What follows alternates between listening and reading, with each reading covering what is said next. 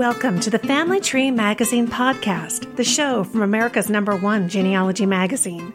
I'm your host, Lisa Louise Cooke. Our theme for this April 2018 episode is all about Ancestry.com. We will start over at the Genealogy Insider blog, where editor Diane Haddad's going to give us the scoop on a television show that is sponsored by Ancestry that's starting up a new season. And then we'll jump into our top tips segment to discuss some great, easy tips for using Ancestry with David Fryxell. He's the author of Family Tree Magazine's 101 Best Websites list. In the Family Tree University Crash Course segment, Family Tree University Dean Vanessa Wieland will be here to share Ancestry search tips from the upcoming How to Maximize Ancestry.com workshop. And then we'll wrap things up at the publisher's desk with Allison Dolan. She's going to share some of her favorite finds over at Ancestry.com. There's a lot to cover, so let's get to it. Our first stop is the news from the blogosphere with Diane Haddad.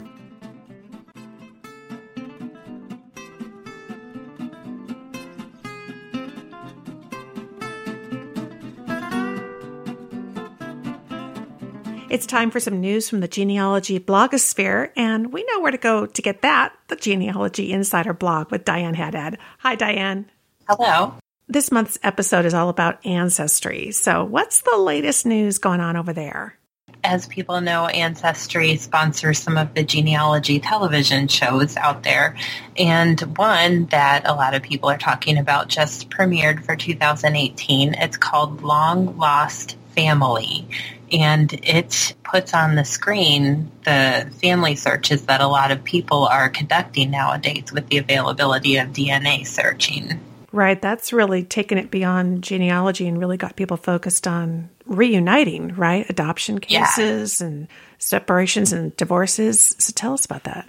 And so this show has two hosts who are um, both adoptees themselves and have conducted and found their own birth families. And so they do research for birth families and adopted people who are searching for their birth families to help them find each other. So you kind of go through learning about the circumstances, what the searcher knows about their birth family.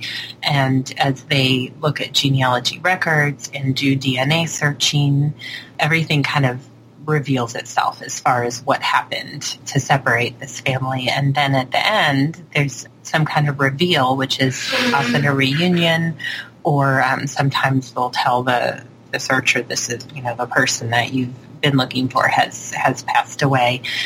From what I understand, it's very kind of raw. It makes that emotional connection. So even if you're not doing a search like this, you will be pulled into the series and need your box of tissues right there next to you. Yeah, I imagine so. I mean, there's some really amazing stories. I mean, I know the one you mentioned in the blog post was about a woman who, you know, the last time she saw her sister was in a courtroom when she was seven.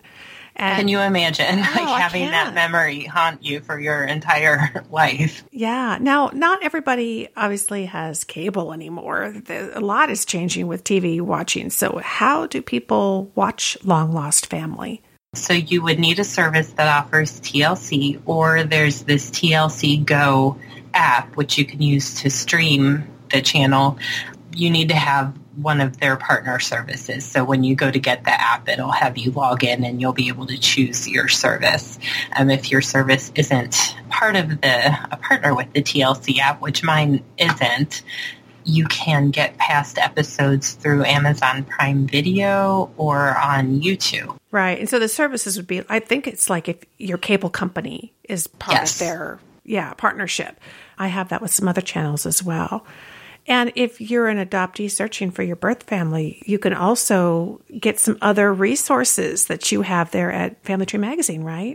Yes, we have a book coming out called The Adoptee's Guide to DNA Testing, and that is available for pre-order now, but it ships starting in July, and it kind of goes walks people through the process of using their DNA as part of their adoption search. Right. And again, Ancestry is sponsoring this television show, Long Lost Family.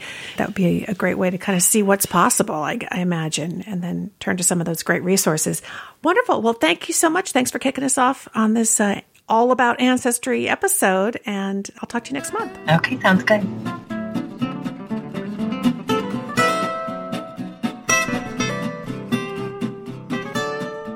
In this Top Tips segment, I've invited David Fryxell. He's the author of the 101 Best Websites for Tracing Your Family History back to the show to talk about Ancestry's role in the list and to give us some easy tips for using Ancestry. Welcome back, David. Hi, great to be here as always.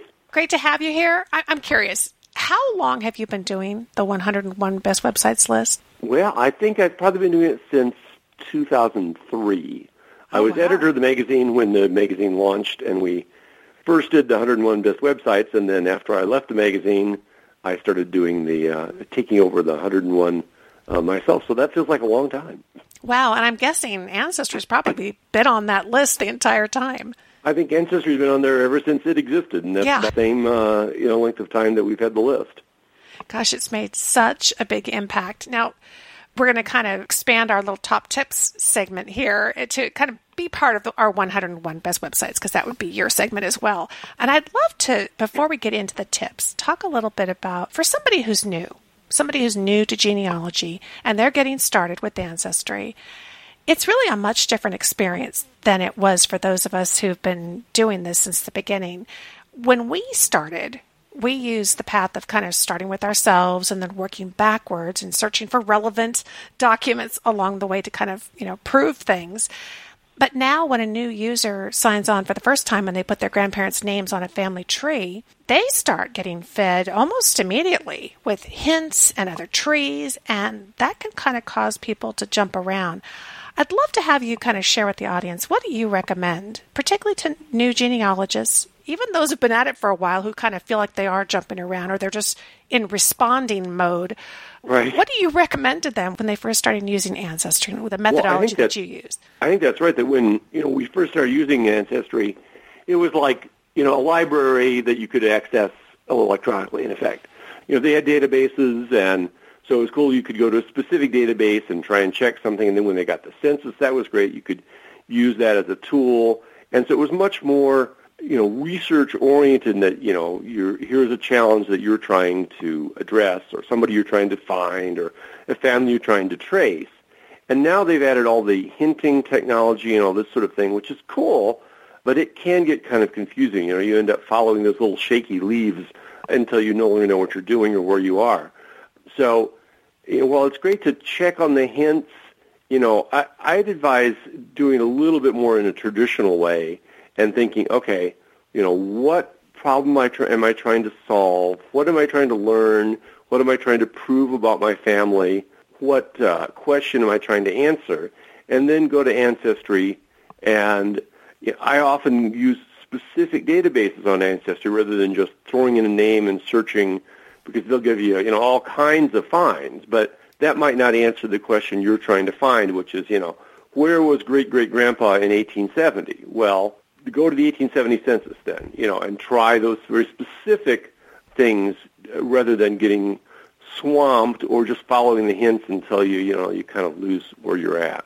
Yeah, I, I agree with that too. I think it's there's nothing like the human brain to kind of follow the path to know, you know, what the questions are.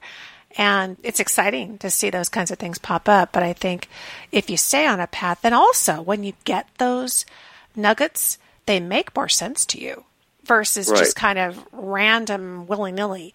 And I like your idea about really focusing on specific collections and looking through the card catalog because it's in there and saying, Exactly. you know, which one do I want to tap into?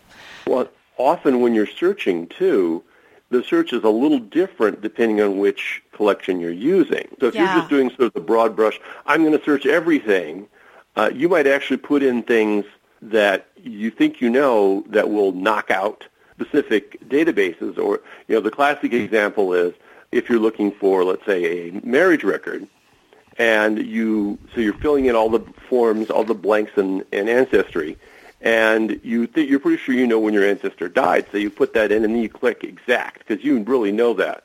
Well, that means that any record that doesn't have a death date isn't going to show up, and of course mm-hmm. that means unless your grandfather knew he, when he was going to die when he got married. Um, that one's not going to happen. You know? Right. So you can easily, you know, lose out on information by sort of being overzealous and casting too wide a net rather than, you know, really zeroing in on specific, you know, databases. I think that also makes sense because there is so much more than there used to be. So you think you're doing a very focused search, but you're still going to get zillions of results, which that exactly. can eat up your time too. So as you say, kind of digging in, using the search engine that's specific for that collection, you're also going to get less to have to slog through so that you can find them quicker. Well, also when you when you run into you know when you draw a blank um, and you know, you have an ancestor who's hiding in the census or, you know, is not where they should be or whatever. If you zoom in on specific databases, sometimes you can use tricks that you, that if you use them for the ancestry-wide search, you'd get too many results or useless results. So, I mean, you can use wildcards, for example. I found ancestors where, you know, they, they try to do a good job on transcription, but it's just like, uh, and then a wildcard turns them up you can even in Ancestry, and this sounds extreme, you can search for a place and a date and just leave the name field blank. Obviously, that's not going to work if you're searching all however many million databases. Right. But if you're searching one very narrow database, you know, I, I want to find somebody who was about 35 years old living in this place in this census, that actually will work to turn them up no matter how badly they've been transcribed or what weird name they've adopted or, you know, what other, you know, strangeness is causing your ancestors to be, you know, quote, missing. Well, that makes perfect sense because sometimes an accurate name can actually work against you if it's not accurate yeah. in the results. Right. It's not going to help. I love exactly. it. And sometimes unconventional strategies. What are some of the other things that you use? Well, okay, I mentioned wildcards, and that's easy to overlook the use of wildcards. But keep in mind that on Ancestry, if you use a question mark, that takes the place of any one character. If you use an asterisk, it takes the place of any number of characters, including zero.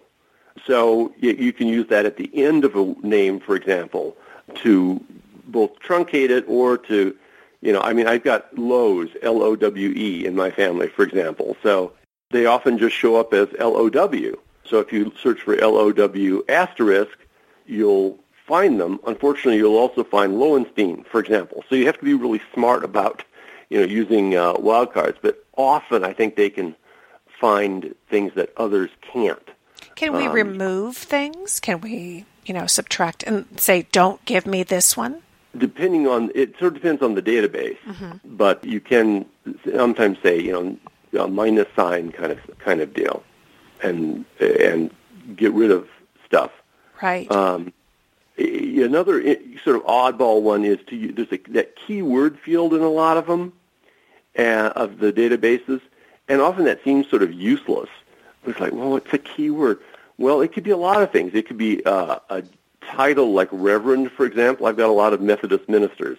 So sometimes if you use Met- Reverend or Methodist, you could ser- you search for a ship name you can even try uh, a job like carpenter, or even sometimes I've tried putting a maiden name in the keyword field, and because it just sort of searches for, you know, anything that uh, that might be in there, and sometimes that'll pop up because a lot of it is just sort of trial and error of, you know, what can we make, uh, you know, work, and you know maybe they're a mason. You could try mason in the uh, the list there.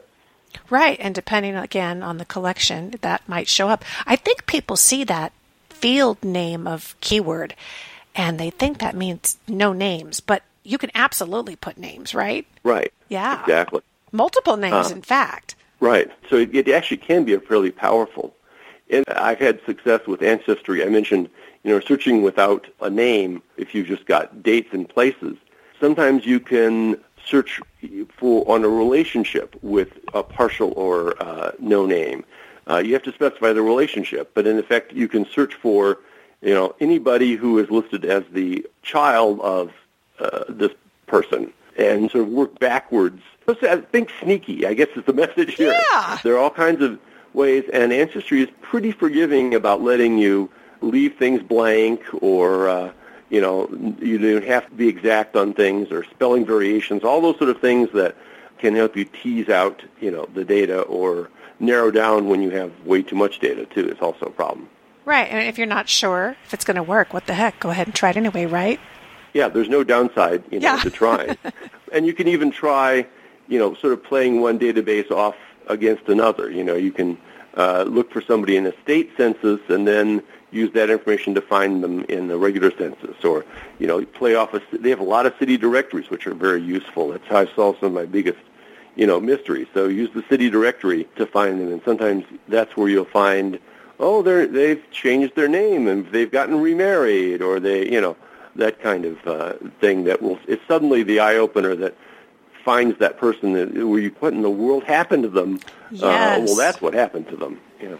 That's a great point because we can get very focused on that federal census. And if you go to search and then you just pick census, you know, you'll see the U.S. federal census at the top, and, and that can kind of draw you in. But as you say, the state census and the city directory, boy, terrific fillers and, and, the options. are in every five years. Yes. Uh, so they're like in between the, you know, if you you found them in 1870 and now you've lost them in 1880, sometimes the state census will find them in 1875 and you'll figure out, you know, what became of them in the meantime.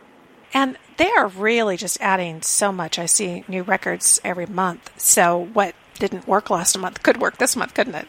Right, and it's particularly, you know, they're adding now a lot of foreign things. I have Swedish ancestors, so you know they've basically added all the things that I used to have to go use microfilm for Swedish research, and that's just sort of come out of the blue, uh, you know, as a bonus to the uh, you know the ancestry subscription.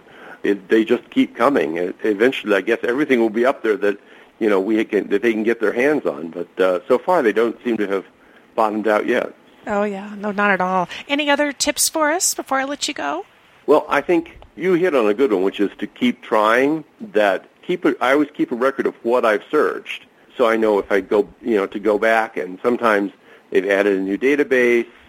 Sometimes it's worth redoing the search and just trying it in a slightly different way. You know, two years ago you tried searching for great grandpa and it didn't work, but you come to it with fresh eye, maybe some fresh information. You know, you've now you've discovered a cousin's name who might have been living with them in the census, and you find the cousin, and that leads you backwards, or that sort of thing.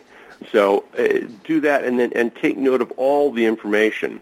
Uh, You know, it may be that the other person who's living in the household, uh, you know, you can use that person then to find the person that is missing at another point in your research. So don't give up. Keep coming back to it and trying it in different ways or different tricks. that doesn't, you know, once you're paying for your subscription, it doesn't cost more to use it again. So give it a shot. Very good advice. And of course, keep coming back to this podcast because we're going to keep talking about all these new strategies, the new records that come along as they do. And we always love to hear from you, Dave, because you got great ideas. You are pretty sneaky. Well, thanks. I like to think so. Wonderful. Thanks so much for sharing all your tips on ancestry. Appreciate no it. No problem.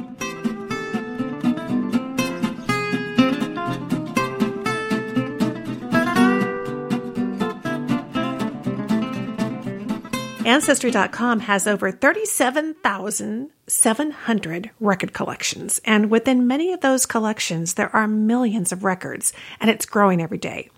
Well, with so many records, your searches should turn up tons of information about your ancestors, right?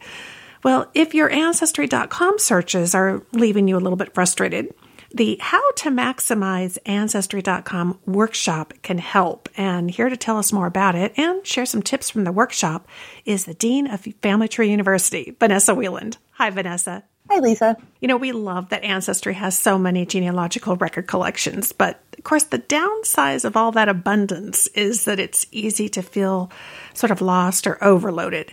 What are some of the tips that you've picked up from this workshop that help you kind of deal with that? So the first thing that I've picked up from this workshop is that it's important to take a strategic, organized approach to searching the database. You know, plugging in a name, date, and location can turn up a lot of information, and it's a great start, but it's not necessarily always going to give us the most relevant results. And especially when there's so many results that it's just hard to figure out where to begin. So I would say that the first thing I've learned is to narrow down what you want to search for that particular session, whether it's a specific question like what's my great grandmother's date of birth, or you know, when did so-and-so immigrate? And then that way you're kind of keeping your focus on answering that specific question rather than trying to find those results in, you know, or find just everything and getting lost about what you've actually researched. I see that a lot with folks. I think sometimes what they're really struggling with is not the search, but it's formulating the question. And so often are we're just kind of doing more general things. And I hear you saying that it's really about targeting and being really specific, maybe breaking one question into three different searches. Exactly. Even with that, you know, then you can also use Ancestry's tools themselves to narrow your results. So if you're looking for an immigration records, then you can, you know, the natural thing is, of course, to go to their immigration collection. The results under that, when you put in that name, date, location search, or even, you know, census records, which a lot of times have those dates. So I think you can use those that information to really narrow your search results and filter them down to what you're researching rather than just this general search that brings up re- records that may be great later, but aren't really relevant to what you're currently researching now. And that just helps keep from getting overwhelmed. Right, makes sense. I know that Dave Fryxell talked to us about sometimes it's about targeting the collection.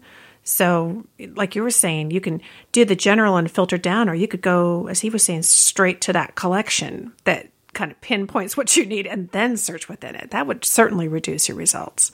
The workshop covers that a lot, the specific collections. And there are all kinds of specific collections. There are international records, there's census collections, there's the what is it, wills, ta- wills, probate, tax, and land court records, land records.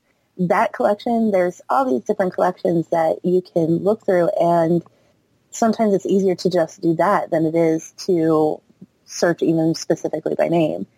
The other thing that I have found, and this is a this is something maybe everybody already does, but I've actually found that using hints and mastering the hints is a big strategy for searching. And that is because you can build your tree sort of to strategically get better hints. You know, that's something that Nancy will talk about a lot this workshop as well. But having the tree online actually has helped a lot for searching because you can actually even search from your ancestors page and there's a the search on ancestry button under the timeline and that's going to give you all the search parameters that you're looking for already. Right. So we don't have to start from the home page. We can go into the specific ancestor profile and make sure that all that's right in front of us and then go from there. Exactly. Oh, I like it. Now, you mentioned Nancy. Of course, that's Nancy Hendrickson, and she's the author of the unofficial guide to ancestry.com, right? Yes, and the workbook too. Excellent. So, this workshop, I know it includes video presentations. There's seven of them. Is that right? I believe so, yes. And then Nancy's course is going to be on hand to answer all the questions and do that live and provide feedback and analyze your search results. I mean, if you really want a pro to kind of go along beside you, that's kind of a neat benefit of the, doing the workshop, isn't it? Absolutely. She's going to be on hand. That starts April 30th. So she'll be there all week checking in on any questions that you have and helping out everybody to really get dig down and get the best search results out of Ancestry that you can. Great. So it is the How to Maximize Ancestry.com workshop starting April 30th of 2018. And of course, if you're listening to this down the road, these workshops often are run again and again. So head over to the show notes for this podcast episode and we'll have a link to the upcoming class. And of course, you could always turn to familytreemagazine.com and go and search and see what the current class is at the time frame that you're listening. Thanks so much, Vanessa. We appreciate your help. Thank you.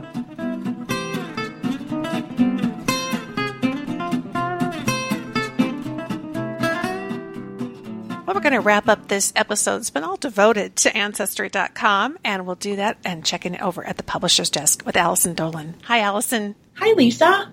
I've enjoyed this episode and talking. We talked real in depth with Dave Fryxell about ancestry.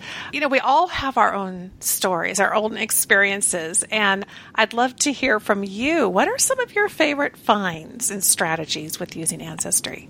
Yeah, I have a ton of stories, but Ancestry obviously is a huge resource for our community and, you know, a great tool for anyone doing genealogy. And I've been using it for as long as I've been doing genealogy and working at Family Tree magazine. So it's kind of hard to narrow down to just a few things, but, you know, with all of the attention that DNA is getting right now and how important ancestry DNA has become in the genealogy field, I thought I'd talk about like going back to basics and sort of ancestry's roots as a online tool with historical records. One of my favorite resources is still always the census, the historical U.S. Census, because it's such a great jumping off point for anytime you're chasing down a new line or a new family. And those of us who have been doing this for a really long time will remember there was a time when you couldn't just log on to ancestry.com and search all of the census records. That's something that Ancestry was sort of first to do, uh, is putting the U.S. Census records online, making them searchable and completely digitized. And it's been such a tremendous resource. I was able to track this one family. I was looking for the Michael Hauk family in Cincinnati in the 1880 census, and I just couldn't um, figure out where what had happened to this family. I found them in all the other censuses.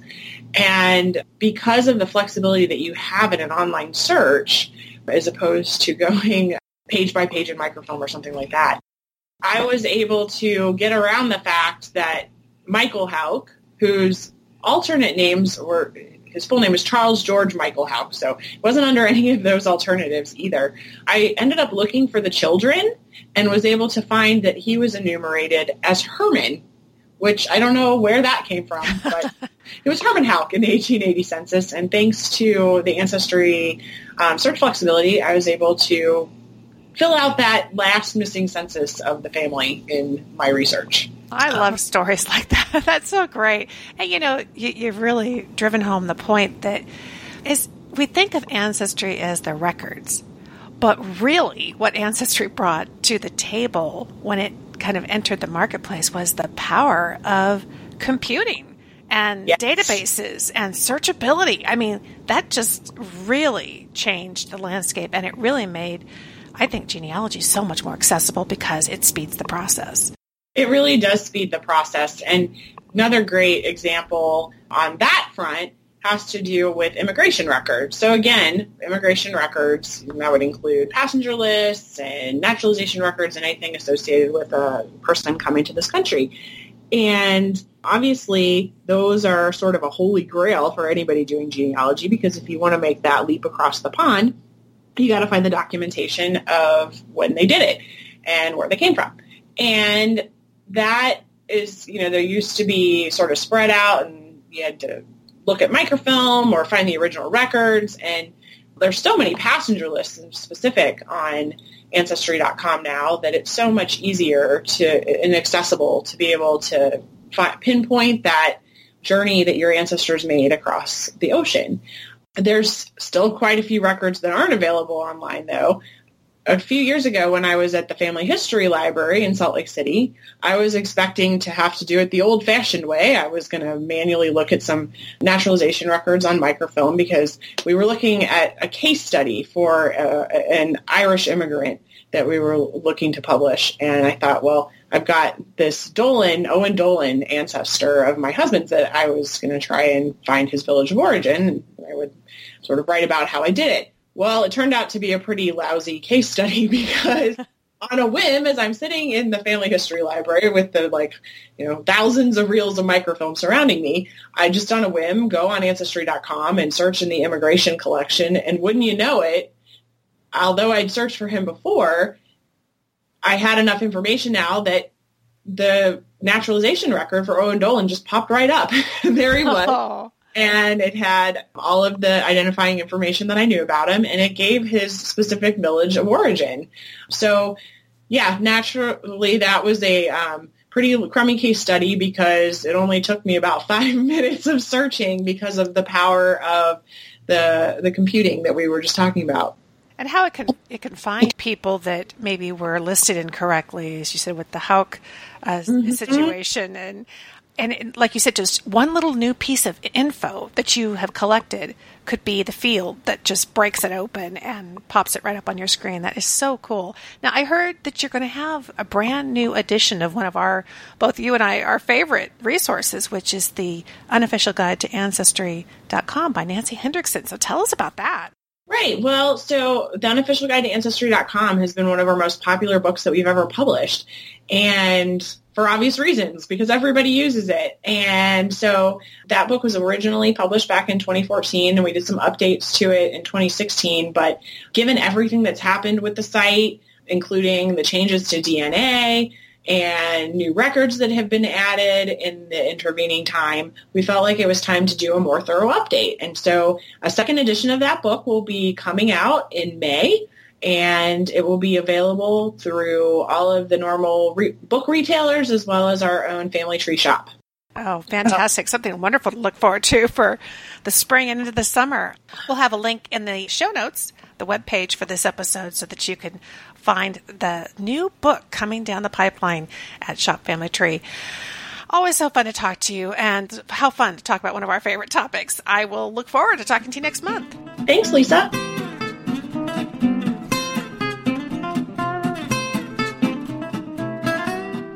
Thanks so much for joining me for this April 2018 episode of the Family Tree Magazine podcast. It's the monthly show from America's number one genealogy magazine. Check out the show notes webpage for this episode. It'll have links and info on everything we talked about. You'll find it at familytreemagazine.com slash podcasts. I'm Lisa Louise Cooke, and of course, I invite you to visit me at my website, genealogygems.com, where you can listen to my free podcast, the Genealogy Gems Podcast, which is also available for free through iTunes, and we have an app for that. Until next time, have fun climbing your family tree.